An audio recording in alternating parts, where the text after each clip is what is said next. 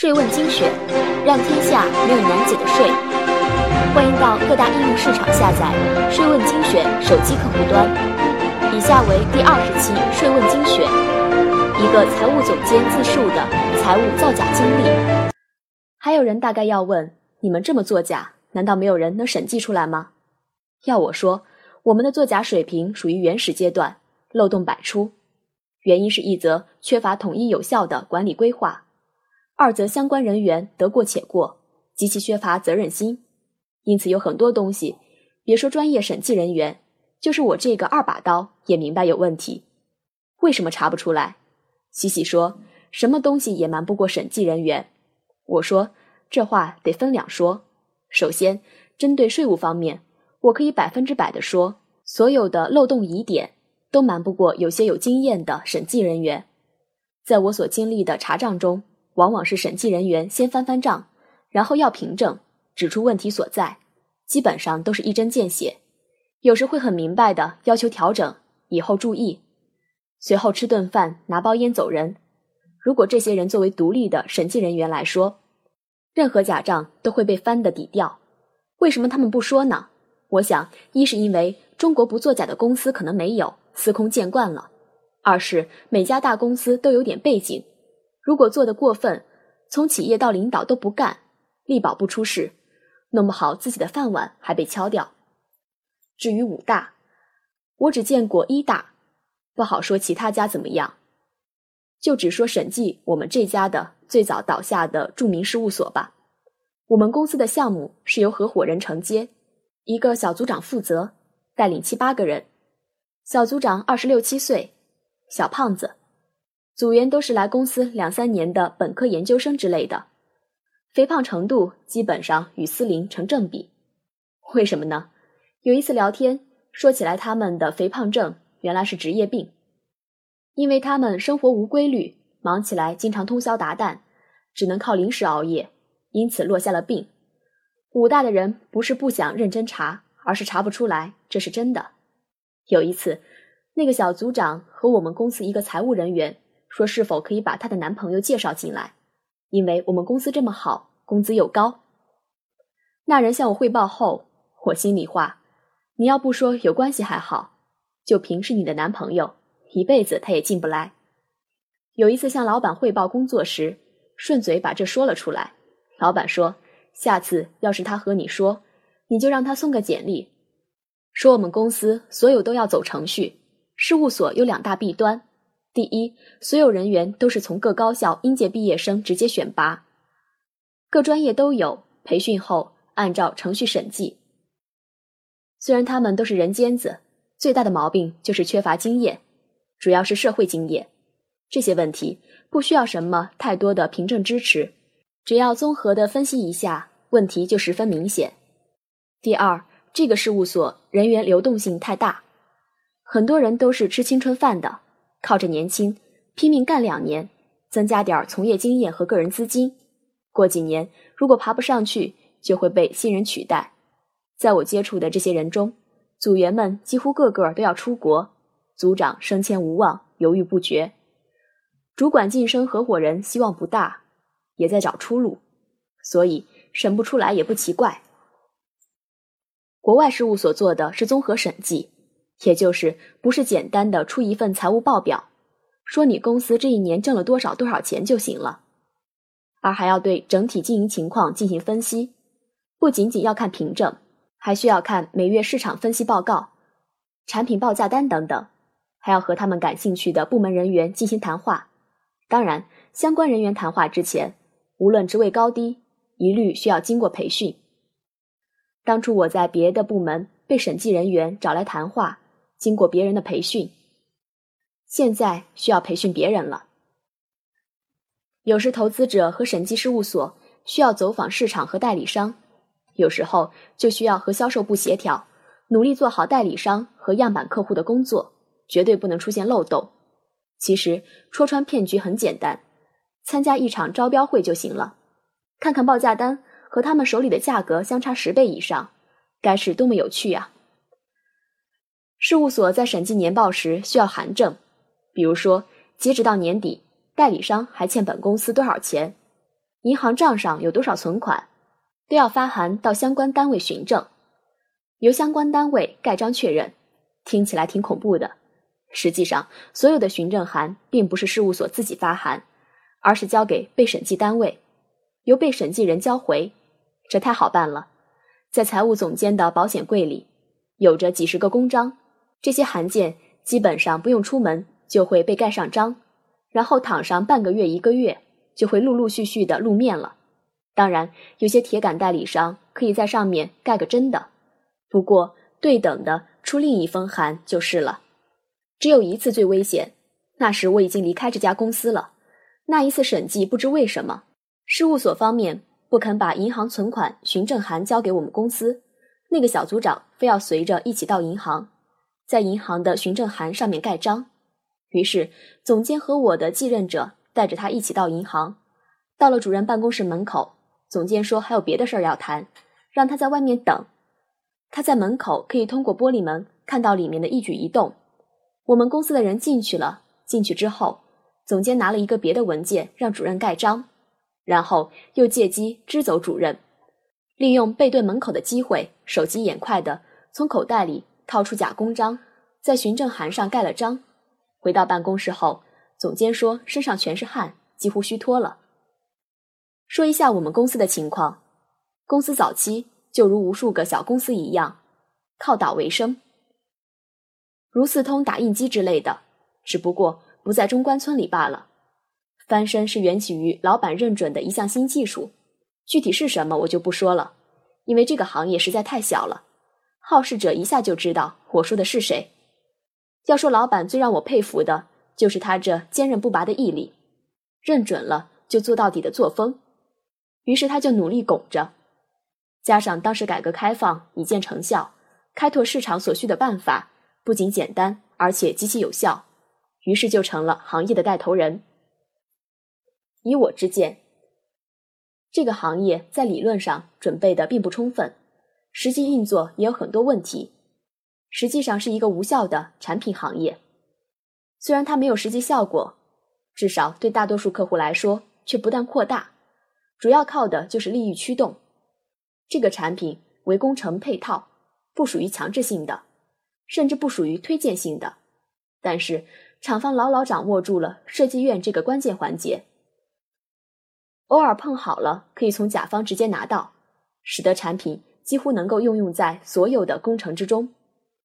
这个产品由于它的无效性，所以进入门槛非常低，加上公司开创的有效市场推广方法，不可思议的利润率。所以吸引了一大批竞争者，其中最具有威胁力的就是代理商。以前除北京市场外，所有的市场都由代理商负责。代理商实际掌握所有的资源，例如设计院设计人员、建委人员等，就像栾平掌握了先遣图一样，架空了公司。最聪明的南方人发现了奥秘，为别人开拓市场还不如自己干呢，所以纷纷揭竿而起，开创了自己的品牌。他们使用同样的套路，利用自己的资源，一下子就取得了好效果。至今最早反叛的浙江代理，在所有的工程上都是公司最有力的竞争对手。由于各路诸侯纷纷加入，该行业的毛利率已经下降了一半多。尽管如此，还是十分惊人。到最后，有的代理商尽管没有反叛，却自立为王，公司不得染指，有的自己偷偷摸摸的做。公司知道了也无可奈何。本来公司的日子应该还算滋润，至于当初老板为什么决定扩大规模，我不得而知。但是我想应该是和我临走前我的继任者所谈的那样，老板是一个理想与现实的矛盾体。这一点以后再说吧。反正最后的结果是，老板又测绘仿制了另外一种产品，不对，应该是另一个产品，只有一个，针对个体户和小型企业。这个产品在我任财务之前一直是持平或者是微利，当然以后突然发力成为公司的主导产品，然后公司又用 OEM 方式引入了另一种产品，目标客户是小型办公和个人消费者，尤其是对个人消费抱有极大幻想。说实在的，公司做个人消费市场并没有经验，这也是我以后到其他市场做得好的公司才理解的。许多方面跟不上，包括我在市场部也是边学习边实践边总结的。后来到顾雏君那里应聘总裁助理，那个也同样进了监狱的严有松对我说：“某某公司的经历是没有用的，但是反面的经验还应当是有的。我们现在就需要这个。”当时我很不服气，生气了就不去。后来才明白他说的有理，不过幸亏没去。去了，说不定我在号子里和顾总、严总办校友分会呢。公司上上下下幻想着用空中轰炸、央视广告炸出一片市场来，结果并不如人意。当时我在市场部抱怨公司种种不利的表现，后来才分析出来，原来是公司的资金出了问题。开始我不理解为什么公司会选择这样一个产品作为突破口，后来才知道也是无奈的选择。公司开始进行私募，是美国的两家基金，后来又进行改制，再导注册一家老板的控股公司，控制国内这三个有限公司，引进了新加坡两家投资者，其中一家被我们称作新国投，代表新加坡国家进行投资并管理。公司开始想在纳斯达克上市，所以老板总是往美国跑。后来不知为什么，又由新加坡发展银行。北京分行牵线，第二次私募，准备在新交所上市。由于投资者的几千万美金到位，我接手的时候，公司刚刚进行完毕新一轮的规模扩张，尤其是研发部门，充实了一大批硕士博士，不论本事，一律高薪伺候，每月工资就是一大块。每月收入方面，只有代理商打款和直营收入，而固定支出方面，薪资是一大块，增值税。房租、水电、招待费等是一块儿，市场费用是一大块儿，还有就是供应商结款。对于供应商，有的是发了货，有的是没有发货却开了票。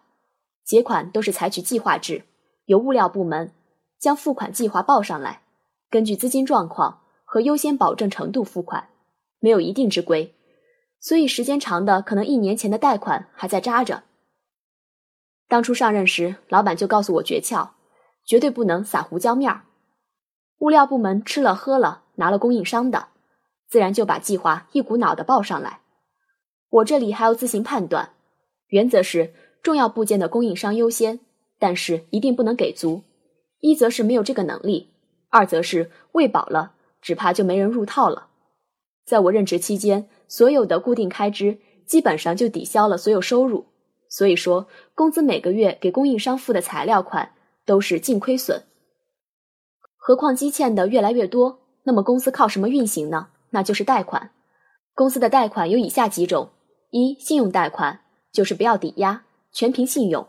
这类贷款一般是属于固定资产投资贷款，金额小，一般也就一两百万，时间长三五年都有。不过这都是以前早期的贷款，已经陆续到期，在我任职期间陆续结束了，因为这些贷款。不可展期，要么必须还，要么先还后贷，而且必须有抵押担保。二、担保贷款，公司各关联公司之间互保的贷款也有，金额都很小，大额的担保一般由开发区投资公司承担。该公司有一个副总比较铁，应该拿了不少好处，每次都找他盖章。随着贷款金额的不断扩大，担保也越来越困难。记得有一次，有个五百万的贷款，找投资公司盖章，费了好大劲，半个多月才盖上。三，也就是最主要的来源，抵押贷款，公司所有能够抵押的都抵押上了，变成了钱。厂房、设备、土地，尽管在评估时做了手脚，也不过千数万元。公司几乎到了山穷水尽的时候，两次都由投资者当了大头救了公司。对于新加坡来的投资，我们没有动。因为我们的投资资金放在新加坡发展银行北京分行那里，DBS 同时又是公司上市保荐人之一和承销商。从账上看，我们公司日进斗金，账上还趴着两亿多。如果马上就用，就太可疑了。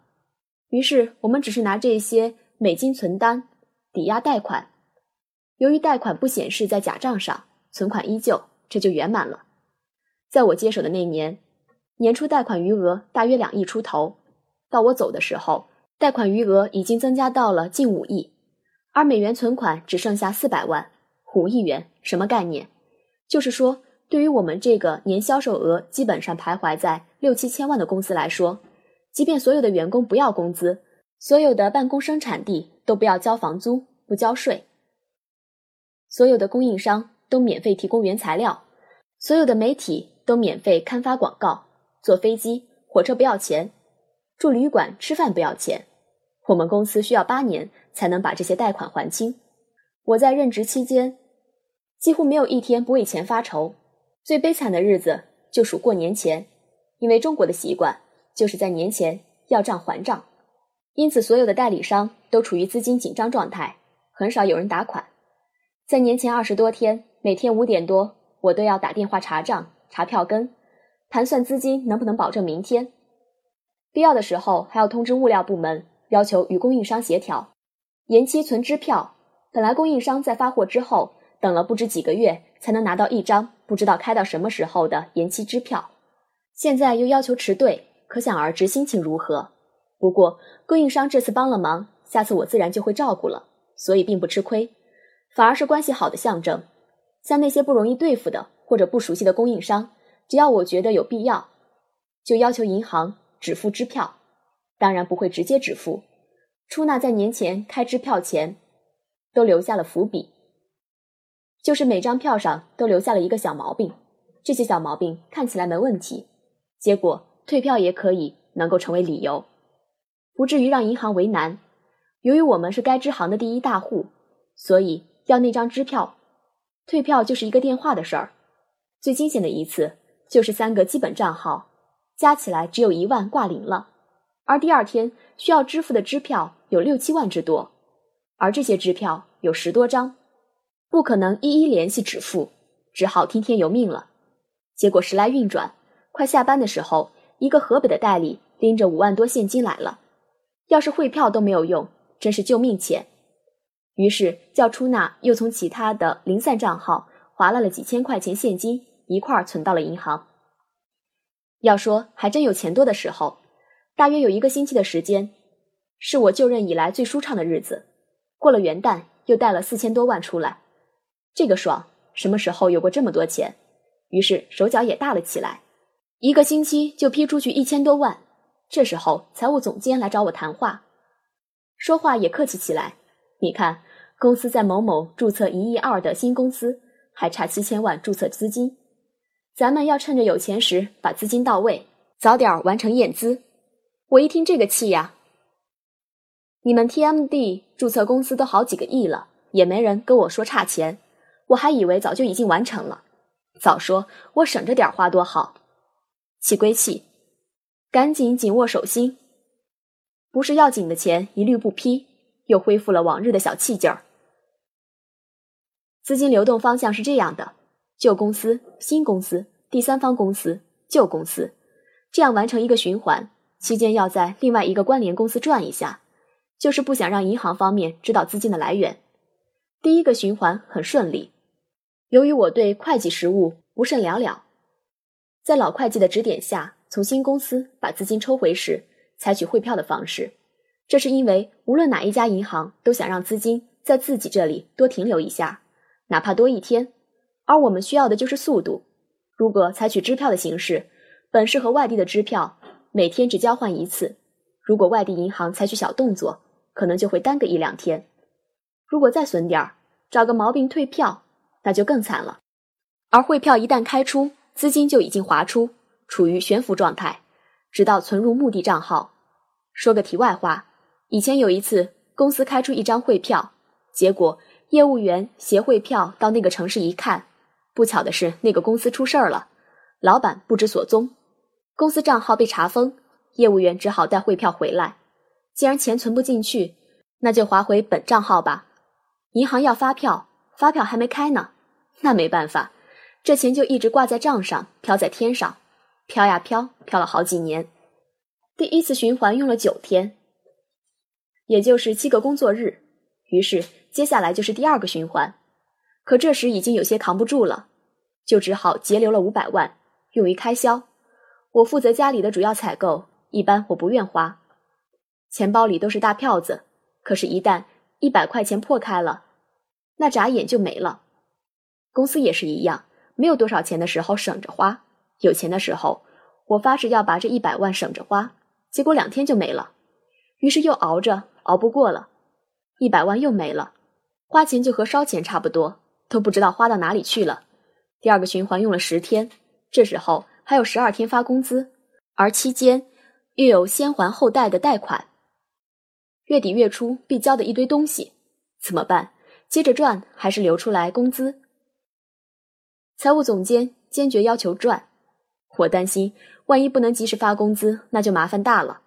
财务总监说没问题，季老板有办法，于是我就签了字，让剩下不多的钱进行了第三次旅行。没有预料到的是，由于出于月底，每个经手银行都想方设法留住资金，装聋作哑，推诿扯皮。我天天打电话催资金的流向，可是没有用，资金流账已经比发工资日迟了两天。这时，财务总监又来找我，要求调用资金归还另一笔到期工行贷款，并且说，如果我们现在不还，将来再凑这么一大笔钱就难了。工资反正已经晚了，再拖两天，另一笔先还贷款的资金本周就能到位。那时再发工资也不迟。我左右为难，按道理所有资金的调配归我，所以财务总监才格外客气，找我商量，而不是叫我到他办公室。同时，我是财务总监助理，他仍然是我的直接上司。老板并没有明确他不许插手，而是让我遇事与他商量请教。我说。要不要和季总商量一下？财务总监说不用了，没问题，我同意了。结果贷款资金一直没有到位，工资足足迟发了十七天，并不是第十七天有钱了，而是研发部的一个部门经理向老板告了状。老板大怒，回来后把我们两个叫到办公室，没有问为什么，非常严肃地说：“我们公司从成立那天就没有晚发过工资，如果资金有困难，为什么不向我汇报？”办法总是有的，现在这样影响非常不好。这个一定要严肃处理。老板既然没有问我，我也没有说什么。过了一会儿，人事部经理进来对我解释说，老板要处理，他也没有办法。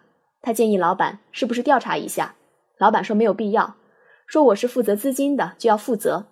人事部经理以前和我是一个部门的，所以替我说话也就理所应当的。过了一会儿，网上发下通知。由于资金调度不当，我和财务部总监都被扣发当月工资百分之十。很多人见了我，纷纷表示慰问。我本人倒是觉得没什么，这一下我就解脱了，我可以毫无牵挂的走了。早在上任之前，我已经打定主意离开，只不过我自己定的时间是在路演之前。现在我受到了无端的处罚，我可以把这个时间提前了，提前到二月份，那时候正好是忙完了。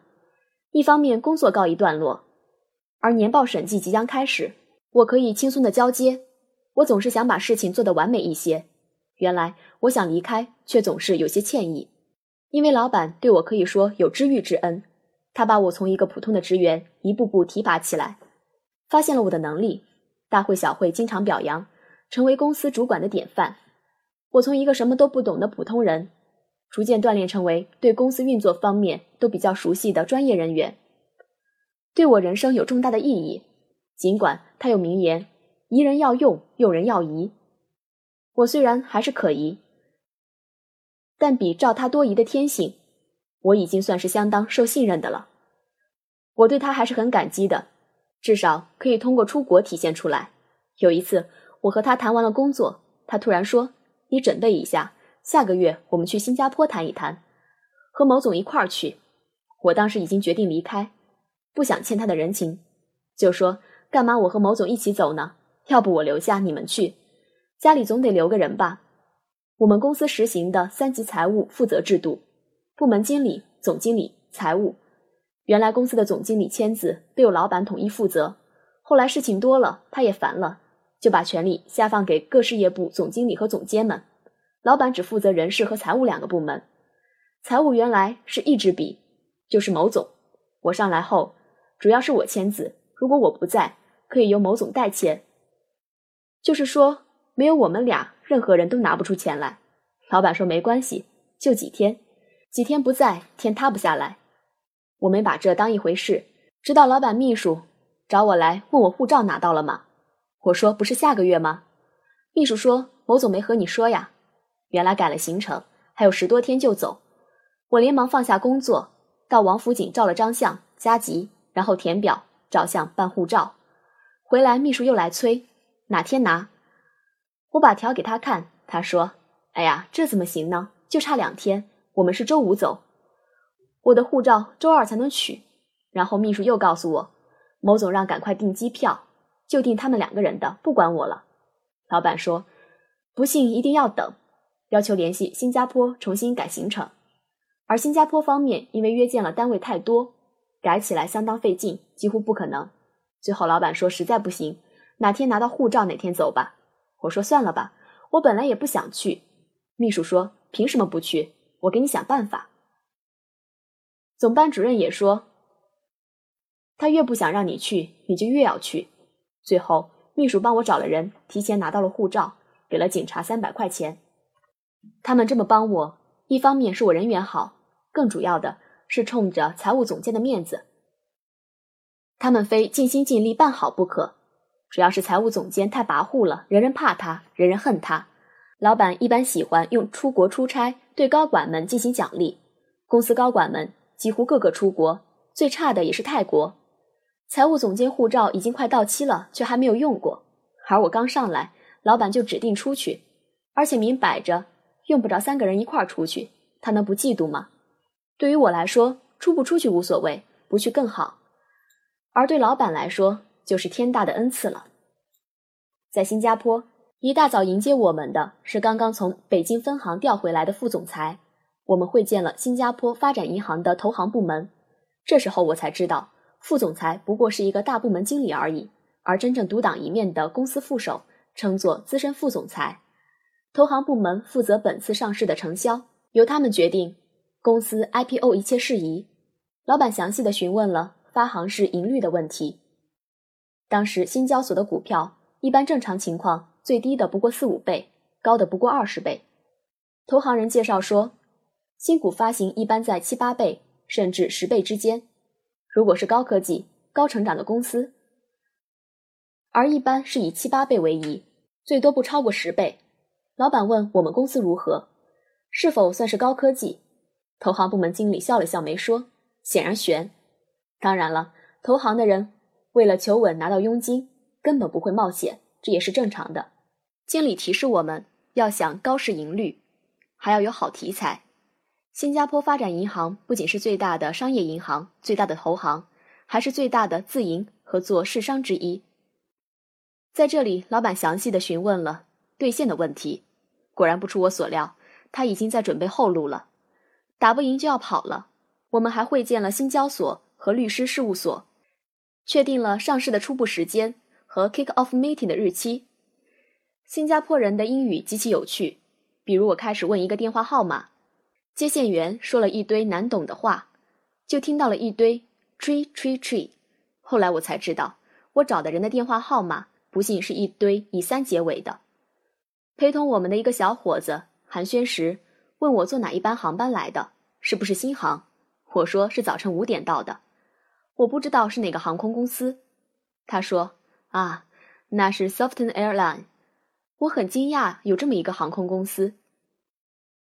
那人见我不知，指出是一家上市公司，我还是茫然。后来问北京分行的那个人，那人说就是南航。这里的人英语就是这样胡说一气，彼此还能很明白。开始他也不习惯，现在都和他们一个味道了。后来在新东方听课，老师说了个笑话，很能说明新加坡英语的特点。说是两个新加坡人见面，相互问年龄，然后说你三十了。我三十二，就说成 You are dirty, I'm dirty too。谢谢收听本次播报，税问精选，让天下没有难解的税。欢迎到各大应用市场下载安卓版手机客户端。我们下期再见。